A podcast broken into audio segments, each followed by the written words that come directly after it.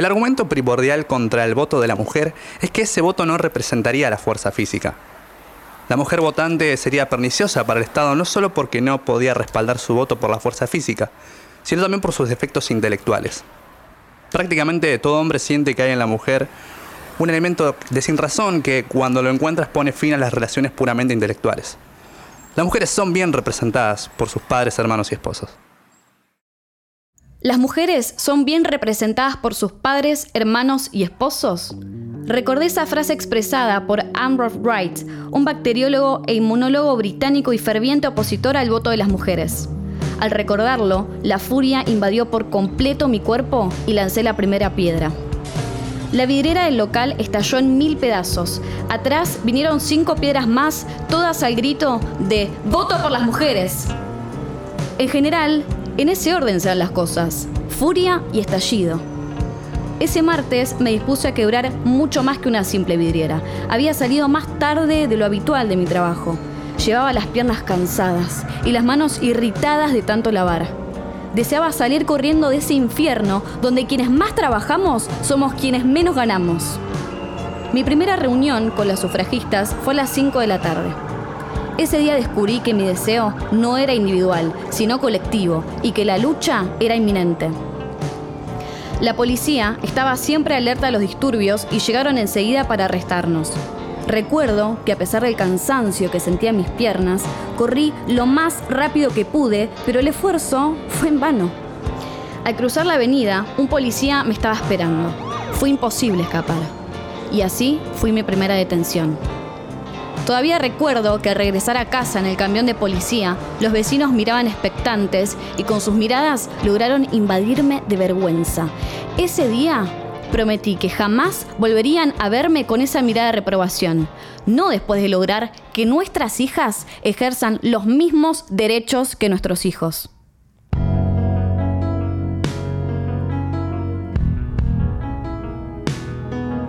Estuve ahí Historias de luchas sociales, hechos y personas que buscaron cambiar la realidad. Historias que deben ser contadas.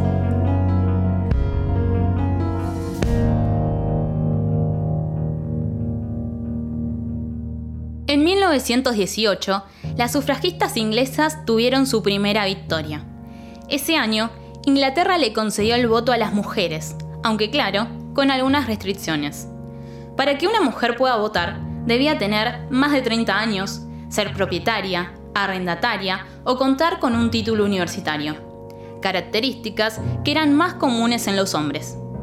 Diez años después, en 1928, se igualaría el derecho al voto entre hombres y mujeres. Detrás de estas conquistas hubo muchas mujeres que lucharon por sus derechos. Algunas, incluso, dejaron su vida por la causa. Emmeline Pankhurst fue de las principales y más controversiales figuras de la lucha por el sufragio femenino en Inglaterra. En 1903 fundó la Unión Social y Política de las Mujeres junto a dos de sus hijas, Silvia y Christabel. Emmeline consideraba que las mujeres debían tomar la lucha en sus manos y generar acciones. Es por eso que funda esta nueva organización que se diferencia de las demás. Durante gran parte del siglo XIX, las sufragistas buscaban obtener el voto por acciones más bien consideradas pacifistas. Su estrategia era la siguiente. Se unían a los partidos políticos a los que eran afines y esperaban que con su participación se demostrara la capacidad de las mujeres para formar parte de la política, al igual que lo hacían los hombres. De esta manera, se lograron presentar varios proyectos de reforma a la ley sin embargo, siempre tuvieron el mismo resultado. No se avanzó ni un paso. Susan B. Anthony, una sufragista estadounidense, visitó Manchester en 1902, ciudad en la que vivía Emmeline junto a sus hijas. Susan dejó fuertes impresiones en Christabel, la hija mayor de Emmeline, quien lamentaba que una mujer que luchaba por los avances de los derechos de la humanidad estuviera destinada a morir sin ver los resultados de sus esfuerzos. Emmeline recordaría las palabras de su hija y las expresaría tiempo más tarde en su libro titulado Mi propia historia. Es insoportable pensar en otra generación de mujeres desperdiciando sus vidas rogando por el voto. No debemos perder más tiempo, debemos actuar. ¿Cuánto tiempo las mujeres estuvieron intentando conseguir el voto? Por mi parte, estoy decidida a obtenerlo.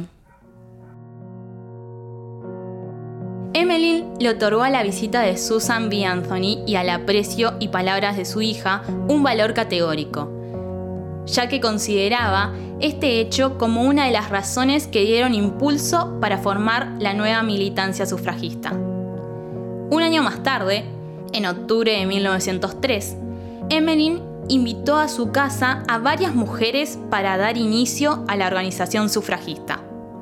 Entre todas, decidieron que se debería llamar Unión Social y Política de las Mujeres, en parte para enfatizar su democracia y para definir los objetivos como políticos más que propagandistas. Acordaron que sería solo una organización de mujeres para distanciarse y ser independientes de los partidos políticos. Una clara distinción con las demás organizaciones sufragistas. El lema de la organización era hechos, no, palabras.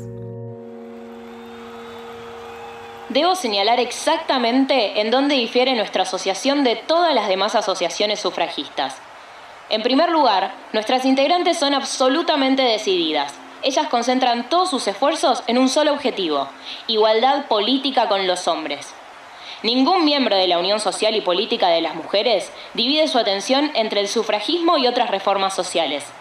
Sostenemos que tanto la razón como la justicia dictan que las mujeres deben participar en la reforma de los males que afligen a la sociedad, especialmente los males que tienen relación directa sobre las mujeres. Por lo tanto, demandamos antes que ninguna otra legislación la justicia elemental del voto para las mujeres.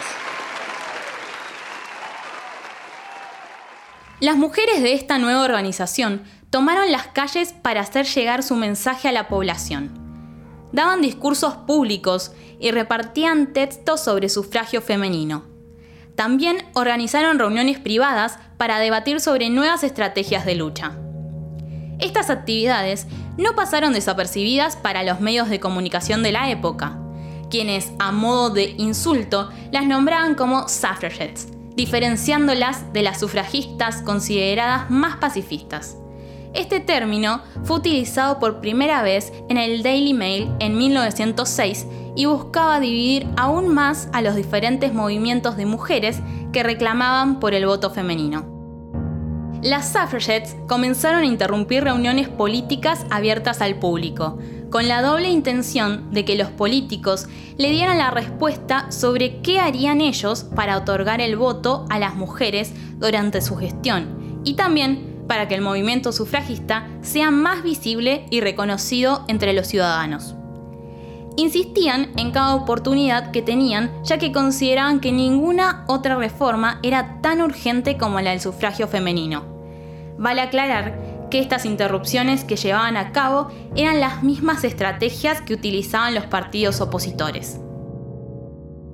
Fueron muchas las oportunidades que aprovecharon las suffragettes para hacerse escuchar interrumpieron reuniones políticas abiertas al público, buscaron tener reuniones con políticos para debatir sobre el sufragio femenino y marcharon a la Casa de los Comunes para hacer llegar un proyecto de reforma, entre otras estrategias.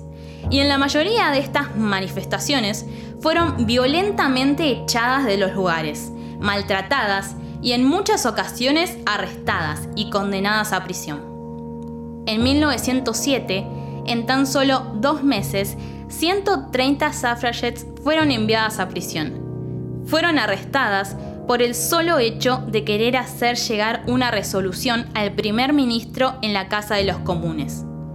Una barrera de policías las esperaba en las inmediaciones del edificio. Tenían órdenes de no permitir el ingreso de ninguna suffragette, y es ahí donde empezaba la resistencia por parte de las mujeres. El crimen por el que fueron encarceladas fue catalogado como obstrucción a la autoridad. Sin embargo, era la policía la que obstruía la posibilidad de presentar una resolución, algo que cualquier hombre inglés era habilitado a hacer. Emmeline empezaba a creer que estos métodos no las estaban acercando a su objetivo y que era necesario otra forma de acción. Así lo declaraba. Interrumpimos un gran número de reuniones y fuimos violentamente expulsadas e insultadas. Con frecuencia quedábamos dolorosamente heridas, maulladas. La condición de nuestro sexo es tan deplorable que es nuestro deber violar la ley, con el fin de llamar la atención sobre los motivos por los cuales lo hacemos. En una ocasión, el ministro del Interior, Herbert Glaston, dio un discurso en el que se comparaba las luchas de las sufragistas con la de los hombres. Ellos habían realizado primero una discusión académica para luego pasar a la acción y de esa manera obtener los derechos de los cuales gozaban. Los hombres han aprendido la lección y conocen la necesidad de demostrar la grandeza de su movimiento y para establecer esa fuerza que actúa y arma un gobierno para un trabajo efectivo. Esa es la tarea ante los partidarios de este gran movimiento. Mirando hacia atrás, hacia las grandes crisis políticas de los 30, los 60 y los 80, se encontrará que las personas no andaban en pequeños grupos, ni se concentraron con reuniones entusiastas en grandes salas. Se reunieron en miles de tiendas en todo el país. Por supuesto, no es de esperar que las mujeres puedan reunirse en tales masas, pero el poder le pertenece a las masas, y es a través de ese poder que un gobierno puede ser influenciado hacia acciones más eficaces que lo que un gobierno probablemente tomaría bajo las condiciones actuales. Las suffragettes escucharon el discurso del señor Glaston y decidieron aceptar el desafío. El 21 de junio de 1908 organizaron una marcha en Hyde Park, en la cual se esperaba una asistencia de 250.000 personas. Según el diario The London Times, probablemente había más del doble. Casi unas 500.000 personas se manifestaron a favor del sufragio femenino. Con esta demostración, las suffragettes esperaban una respuesta positiva por parte del gobierno, pero lo único que recibieron fue una respuesta inconclusa, en donde el gobierno quizás incluyera el voto femenino. Una respuesta políticamente correcta que tenía la intención de contentar a las sufragistas, pero no le daba la importancia que las mujeres esperaban. Cansadas de las respuestas que solo buscaban apaciguar las aguas, Emmeline consideraba que solo había dos alternativas. Ahora hemos alcanzado un punto en el que tenemos que elegir entre dos alternativas. Hemos agotado la discusión. Por lo tanto, o debemos renunciar a nuestra agitación total, como hicieron las sufragistas de los 80, o de lo contrario debemos actuar y continuar actuando, hasta que el egoísmo y la obstinación del gobierno se derrumbe, o que el propio gobierno quede destruido. Hasta que no sea forzado, percibimos que el gobierno nunca otorgará el voto a las mujeres. Agotadas de no ser escuchadas, las suffragettes comenzaron a romper las ventanas como método de desobediencia social. Mary Leigh y Edith New fueron las primeras suffragettes en ser encarceladas por esto. En la lectura de la sentencia, Mary Leigh se pronunció ante los presentes diciendo que no tenían otro recurso más que rebelarse contra la opresión y, de ser necesario, recurrir a medidas más enérgicas. La pelea continúa, fueron sus palabras. Sean militantes a su manera. Quienes puedan expresar su militancia yendo a la casa de los comunes y negándose a irse sin una respuesta como hicimos nosotras en nuestros inicios, háganlo. Aquellas que puedan expresar su militancia enfrentándose a las patotas partidarias en las reuniones de gabinete, al recordarles la falsedad de sus principios, háganlo. Quienes puedan expresar su militancia siendo parte de nuestra política antigobierno en las elecciones, háganlo. Quienes puedan romper ventanas, háganlo también. Quienes puedan atacar al ídolo secreto de la propiedad, para que el gobierno reconozca que la propiedad se ve tan amenazada por el sufragio femenino como por los cartistas, háganlo también. Y mis últimas palabras hacia el gobierno.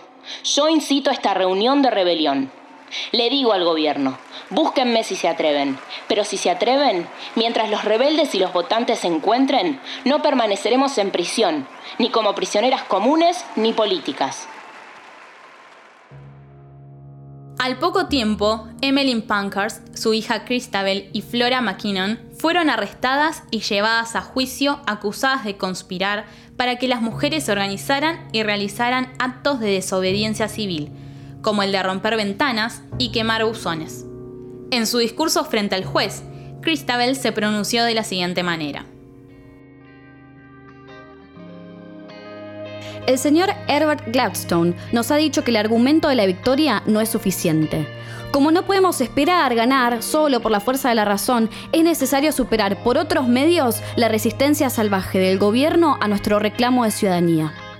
Él dice, continúa, pelea como lo hicieron los hombres. Y luego, cuando mostramos nuestro poder, hacemos que la gente nos ayude y él lleva a cabo procedimientos contra nosotras de una manera que hubiera sido vergonzosa incluso en los viejos tiempos de coerción. Estamos aquí, no porque seamos infractoras de la ley. Estamos aquí en nuestros esfuerzos por convertirnos en legisladoras.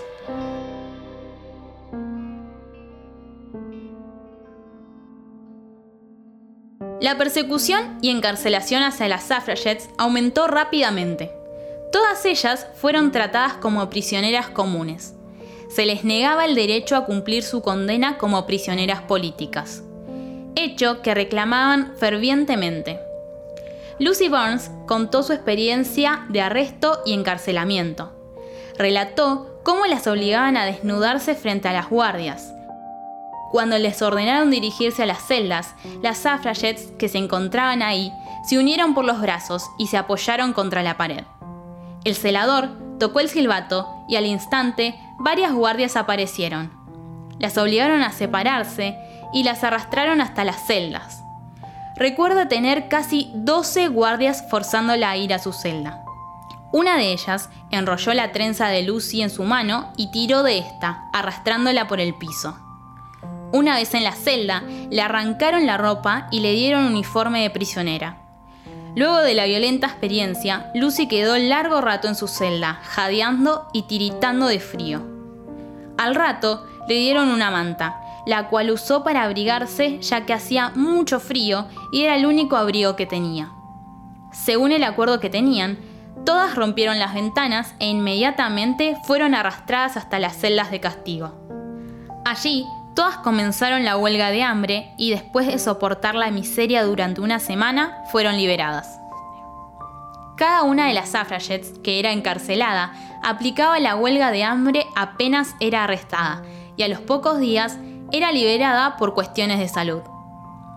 Para no liberar a las suffragettes, el gobierno ordenó que las prisioneras fueran alimentadas por la fuerza.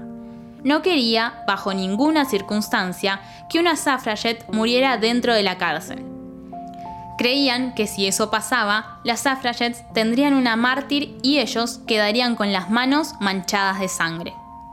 Para poder alimentarlas por la fuerza, dejaban a las mujeres inmóviles, les metían un tubo por sus gargantas hasta sus estómagos y les introducían brebajes de comida. Este método era altamente riesgoso para la salud de las suffragettes, pudiendo llegar a matarlas. La hermana de Emmeline Pankhurst fue una de las mujeres que murió a los pocos días de ser forzada a alimentarse. A romper ventanas y quemar buzones se sumó la quema de casas vacías de políticos como nueva forma de protesta. Las suffragettes estaban muy en contra de atacar vidas humanas y consideraban que lo más sagrado para los hombres era la propiedad privada. Es por eso que vandalizan edificios. La lucha entre las suffragettes y el gobierno escaló rápidamente. El gobierno no pudo sostener la alimentación forzada de las prisioneras y se vio obligado a liberar a las suffragettes y perdonarles la condena, pero no se daría por vencido. En 1913 aprobaron un decreto que se llamó El gato y el ratón. Este decreto establecía que la prisionera que se encontrara débil de salud sería liberada hasta que se recuperara para luego ser encarcelada de nuevo. Así hasta que haya cumplido su sentencia. Durante todo ese tiempo en que la Suffragette se encontraba fuera de la cárcel recuperando su salud, sería vigilada constantemente por policías. La muerte de Emily Davidson en un acto de militancia tuvo una gran repercusión en la sociedad de la época. Emily tenía la intención de colgar la bandera de las suffragettes en una carrera de caballos en la que se encontraba el rey de Inglaterra. Pasó la valla de seguridad para ingresar a la pista de carrera y fue chocada por el caballo del rey.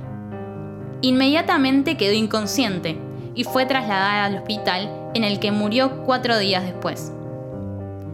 Para su despedida, se organizó un funeral público al que asistieron cientos de mujeres, quienes marcharon detrás del carruaje fúnebre. Según Emmeline Pankhurst, Emily tuvo la intención de suicidarse por la causa, ya que tenía la fuerte convicción de que la conciencia de las personas solo sería despertada con el alto costo de una vida humana. Esta idea no fue compartida por todos. Según varios medios, Emily contaba con un boleto de tren para regresar a su ciudad, por lo que consideraron que su muerte fue un accidente y no un hecho planeado. En 1914 se declaró la Primera Guerra Mundial y la lucha de las suffragettes cesó. Emmeline Pankhurst consideraba que si el país entraba en guerra y la mayoría de los hombres debían salir a combatir, eran las mujeres quienes debían quedarse a sostener la nación. Muchas sufragistas esperaban que su esfuerzo patriótico durante la guerra sirviera para demostrar sus capacidades y así conquistar el derecho al voto. En el prefacio de su libro, Emmeline escribió lo siguiente. Así termina, por el momento, la guerra de las mujeres contra los hombres. Desde la antigüedad, las mujeres se convierten en las madres de los hombres, sus hermanas y sus resignadas compañeras. El futuro está muy por delante, pero dejé que este prefacio y este volumen se cierren con la seguridad de que la lucha por el pleno derecho de las mujeres no ha sido abandonada. Simplemente, por el momento, se ha dejado en suspenso. Cuando cese el choque de armas, cuando la sociedad normal pacífica y racional retome sus funciones, se hará nuevamente la demanda. Si no se concede rápidamente, una vez más las mujeres tomarán las armas que hoy generosamente dejan. No puede haber paz real en el mundo hasta que la mujer, la mitad progenitora de la familia humana, tenga libertad en los consejos del mundo. Esta idea no era compartida por todas, en especial por su hija Silvia Pankhurst, quien consideraba que la lucha sufragista no debía parar hasta obtener el voto. Las diferencias entre madre e hija habían comenzado hace tiempo, pero la declaración de la Primera Guerra Mundial y el cese de la lucha marcó la separación definitiva de Silvia con su madre y la unión social y política de las mujeres. A partir de este distanciamiento, Silvia organizó el Ejército de Mujeres por la Paz. Desde esta militancia recorrió varios obreros organizando a las mujeres en sus luchas contra las diferentes formas de opresión. Consideraba que la perspectiva feminista debía estar atravesada por la falta de empleo, la educación, la vida precaria y la explotación de la clase obrera. La lucha feminista debía hacerse a través del socialismo. Enfrentada a las ideas de su madre, Silvia sentía el cese de las luchas por parte de las suffragettes como una traición. Para mí, eso era una traición trágica al movimiento. Trabajamos continuamente por la paz, enfrentadas a una dura oposición de viejos enemigos y lamentablemente a veces de viejos amigos. Estaba ansiosa por fortalecer la posición de las mujeres para cuando se hubiese conseguido el voto. Miraba hacia el futuro. Deseaba levantar a las mujeres de esta clase sumergida para que se convirtiesen en luchadoras por su propia cuenta, y no como mero argumento en los discursos de gente más afortunada, que se rebelaran contra las espantosas condiciones en las que vivían, exigiendo para ellas y su familia la parte que les correspondía de los beneficios que podían procurar la civilización y el progreso. La primera victoria, aunque parcial, llegó el 6 de febrero de 1918, cuando se aprobó el voto femenino para algunas mujeres mayores de 30 años. Esta reforma de ley favoreció a las mujeres de las clases más acomodadas. El gobierno temía que al finalizar la guerra mundial la lucha sufragista se reiniciara. Este es el principal motivo por el que se otorgó el voto a las mujeres. Al mismo tiempo se modificó la edad de los hombres a 21 años. La razón de esto fue para que las mujeres que votaban no superaran a los hombres. El sufragio universal el que igualó las condiciones de voto entre hombres y mujeres en Inglaterra, fue aprobado en 1928, 10 años después de la primera reforma. Un mes antes falleció Emmeline Pankhurst, la mujer que tanto había luchado por el voto pleno de las mujeres, no llegó a ver el derecho conquistado. Luego de varias décadas, las sufragistas lograron su objetivo. Toda mujer mayor de 21 años tenía el derecho a votar en Inglaterra. Los sucesos aquí narrados están basados en hechos reales recreando la voz de sus protagonistas. Estuve ahí es un podcast pensado, guionado y producido por Milagro Jiménez y Antonella Escatularo. Puedes encontrarnos en Instagram como arroba mili Jiménez y arroba Anto Escatularo. Queremos agradecer profundamente la colaboración de Eliana Spatzil en la voz de Emmeline Pankhurst, Julieta Vergato en la voz de Christabel Pankhurst y nuestro personaje ficción, Guillermo Cardinale en la voz de Almond Wright, Diego Freites como Herbert Glaston y Abril Mata en la voz de Silvia Pankhurst. También agradecemos a Chalo Fernández por musicalizar el capítulo y a Dimatito Estudio por el espacio de grabación. Recordá que podés encontrarnos en Instagram como arroba estuve ahí podcast y nos podés escuchar en Spotify, iTunes y Apple Podcast.